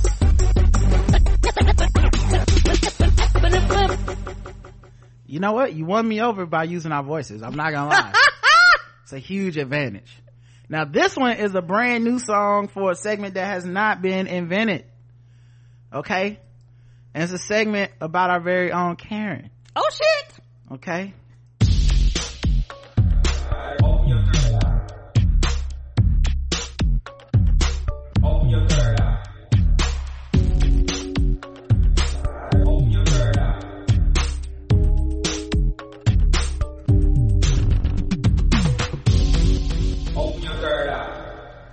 for Karen's third eye being open. Yes, my third eye. it did need its own theme music. I'm not gonna front. I, you, know, you, ne- you never know when the third eye's gonna crack itself open. It's been having it a lot on the show lately and it needs to be its own thing because Yeah, or at least know- some music to denote what's happening Yeah, sometimes I jump off the ship, you know. yeah i never see it coming so the, No, Project does it. the challenge will be trying to get to the music in time but at least now we have some music uh and last and thank you for all those Thank you, baby. Jeff, those are amazing Yes, it is. Uh, Jason writes in, what up guys? That check finally cleared, so your boy is back in the game. Sorry for the last minute feedback, but I'm sitting in line at Crystals, listening to the Lovecraft Country recap, and goddamn, we got to witness Karen's third eye open in real time.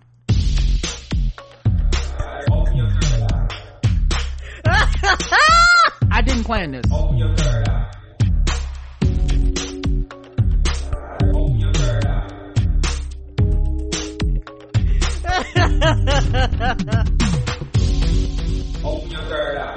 I didn't plan this. The emails just came in this order. Open your third eye. So luckily we got the music just in time. right?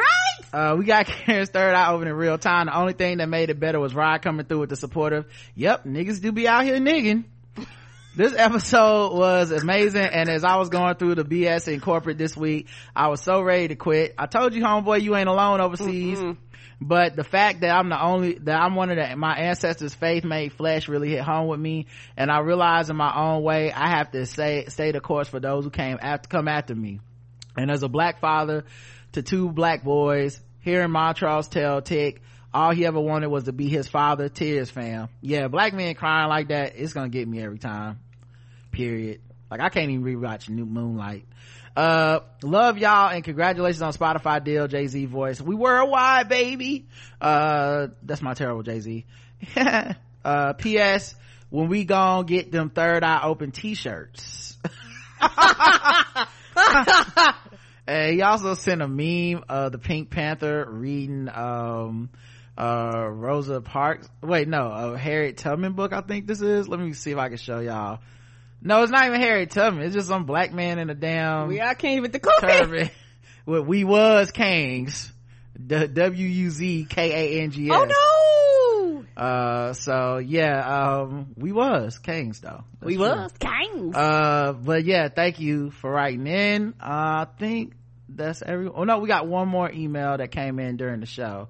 Uh, Marlene writes in, howdy coco from swv just started lovecraft country so i first of all shout out to swv okay them was my girls back in uh yes back in middle school um I was thinking about shit I didn't even know. You gotta go downtown. Didn't know Mm-hmm. nothing about that. Hadn't experienced that. I, uh, one of my favorite episodes of uh, our podcast is called secretly i was feeling them hoes Mm-hmm. and i can't remember if justin was on there or not but i think it was the day that uh I, I know i was talking about swv and i was like i think that's when i realized i like hoes okay? Not not well refined crafted ladies and all the shit that society tells us we supposed to like. Like no i I, I'm into somebody that's gonna tell me make my love come down and you gotta go downtown on me okay and Mm-hmm. Yeah, I want they were somebody to talk about is raining men. they were some freaks okay they was they was out here like um i do anything you want me to do okay like Come on. they they i did not realize until i went i said man i was really listening to this in like eighth grade Yep, that's the love that you've been dreaming of. hmm i was like they was some freaks and they was not ashamed Mm-mm. So absolutely swv shout out to swv Come on. ahead of their time okay Yeah, they Will we even have megan Thee stallion without swv You i don't never know. So I suggested a recap show to her. Here are the screenshots because people be lying. LOL. Oh, so okay, Selena. Here. Oh, so here's a recap show that will keep, help, help in case there are some confusing things. And Coco said, "Thank you." Uh, so yeah, thank. That's what's up. Thank you. We appreciate y'all suggesting. You know, someone told me um uh one of the writers for the show complimented our recaps. Oh. yeah and i was like oh that's so dope. She follows me on twitter uh so you know i had to follow her back of course. I mean come on. But yeah man I, it's so weird because i never think of our show as being more than just me and karen talking and Mm-hmm. whoever wants to listen listen. I definitely never think of the creators having like having to hear us talk about it No. but I always try to do what we do intentionally and with some some some thought and some grace and some nuance so i'm glad we do the kind of show where you can listen to the show and not get your feelings hurt if you're the creator Right. because i think too many podcasts too many recaps are like so snarky and so mean that I, if i made the thing i would not even want to hear what they thought about it because it's just mm-hmm. It's just like boom turn it on you you ain't shit you know and and I'm not saying that should never be the case. I'm sure there, there's got to be some things where I, I, I'm just like, oh God, I don't know how anyone's gonna talk good about this. But in this case, man, I, I- I'm like, I'm happy to know that that people uh can listen to it. You know, I've um, you know, I've heard through the grapevine some of the people from uh This Is Us, some of the actors and people that write have listened to me and Bossy's recaps Oh. um you know i heard the same thing with insecure um so i'm glad to be doing that kind of work man. I don't want to do the kind of work that you know people on the internet will high five me for being mean. I just don't want to do that. So i'm glad it, and it pays some div- it pays some some dividends is what i'm saying you know? Not monetarily but just in a like you know putting something good into the world hopefully. Hmm. all right that's it for this episode. Got a card. uh except we got a card okay uh shout out to karen for remembering we got a card. Mm-hmm. and i got it over here on my desk. And it's from my girl sonya. We met at the library. Uh and it's a card that says some people just feel like family. And it's some what is these hedgehogs with glasses? Gerbils? What are what are those? Yeah. bunnies? I don't even know what those are. Like hedgehogs. Yeah. Man, you can tell I ain't have no pets. I don't even know if those are two different types of pets or not. You know I don't know. Um, but, uh, Like a hamster and a gerbil. some people feel, just feel like family. They make you smile, make you happy, make you glad to be in their world. You are one of those, those people and you always will be. Happy birthday. Oh, this is for me. Love y'all. Thank you for everything you do. Sonya, aka Miss Barnes. And, um, what's this thing right here? It's like another sheet of paper inside. Oh, greetings. I wanted to send a personal handwritten hello and happy belated birthday. I've been a MIA for the past month and some change, but I wanted to say happy birthday, Rod and Karen. I feel like I missed your birthdays. Uh, well, just mine.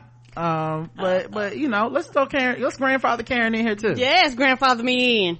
Fall is my busy time but i listen to the podcast whenever i can and willfully listen when i can get caught up on the lovecraft country. Uh, i'm down five episodes. Sad face. Thanks for keeping us sane and entertained in these rona streets. Love y'all. Sonya aka miss barnes. And then inside is a uh it a gift card? I think it's a gift card.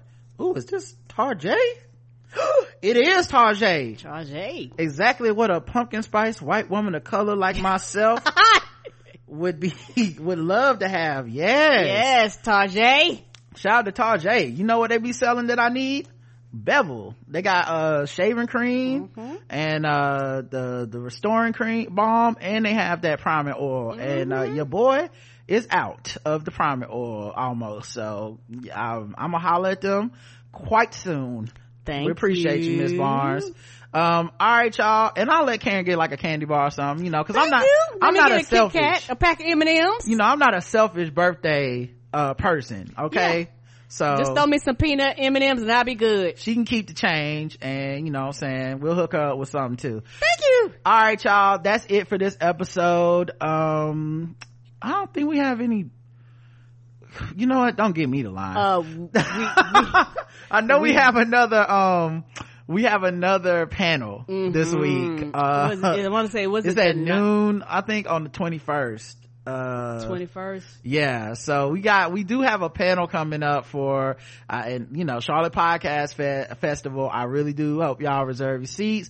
It was cool as hell last time. You missed out if you didn't get in there. Um, last time, And it's um, absolutely positively free. You guys can still. Oh, you know, it's at 6 p.m. yeah I said, I said it was at noon. It's at 6, 6 p.m. p.m. this Wednesday. Um, which probably means we may have to move the Lovecraft Country recap to either Tuesday or we'll just have to do it at like, say, 7 or 8 o'clock that night. Right. Um, on Wednesday. We'll decide during the course of the week. Yeah, but come check us out. Uh, the links are in the show notes. So you Mm-hmm. can reserve your seat. They do run out of seats Yeah, they do. like they will run out of virtual seats but and i think our last one ran out uh so get your seats as soon as you can and reserve them if you just think you might can make it come do this it's gonna Yeah. if you're in our chat room normally it's about the same time we do the regular show on wednesday anyway Yes. so 6 p.m on wednesday come join us Yeah, and even if you can't uh, make it live, they actually, if you register, you actually get a video copy of it. You know, that, that, that's what they did the last time. It was like, uh, some people didn't show up, so they were saying as long as you show up, you still get a digital copy of it. So let's say, so sign ups going, oh, I might not can make this time, but you can go, actually go back and watch the replay at a later time. right and what reason do you would someone not even be able to make it karen think about I don't it. know. right you can't even imagine Mm-mm. no scenario at all Nope. not one Nope. So everyone should make it Yes, they should. all right there you go karen says y'all should make it and you know we trust karen all right all right we'll see we'll see y'all we'll see y'all uh throughout the week um until then i love you I love you, do. Mwah.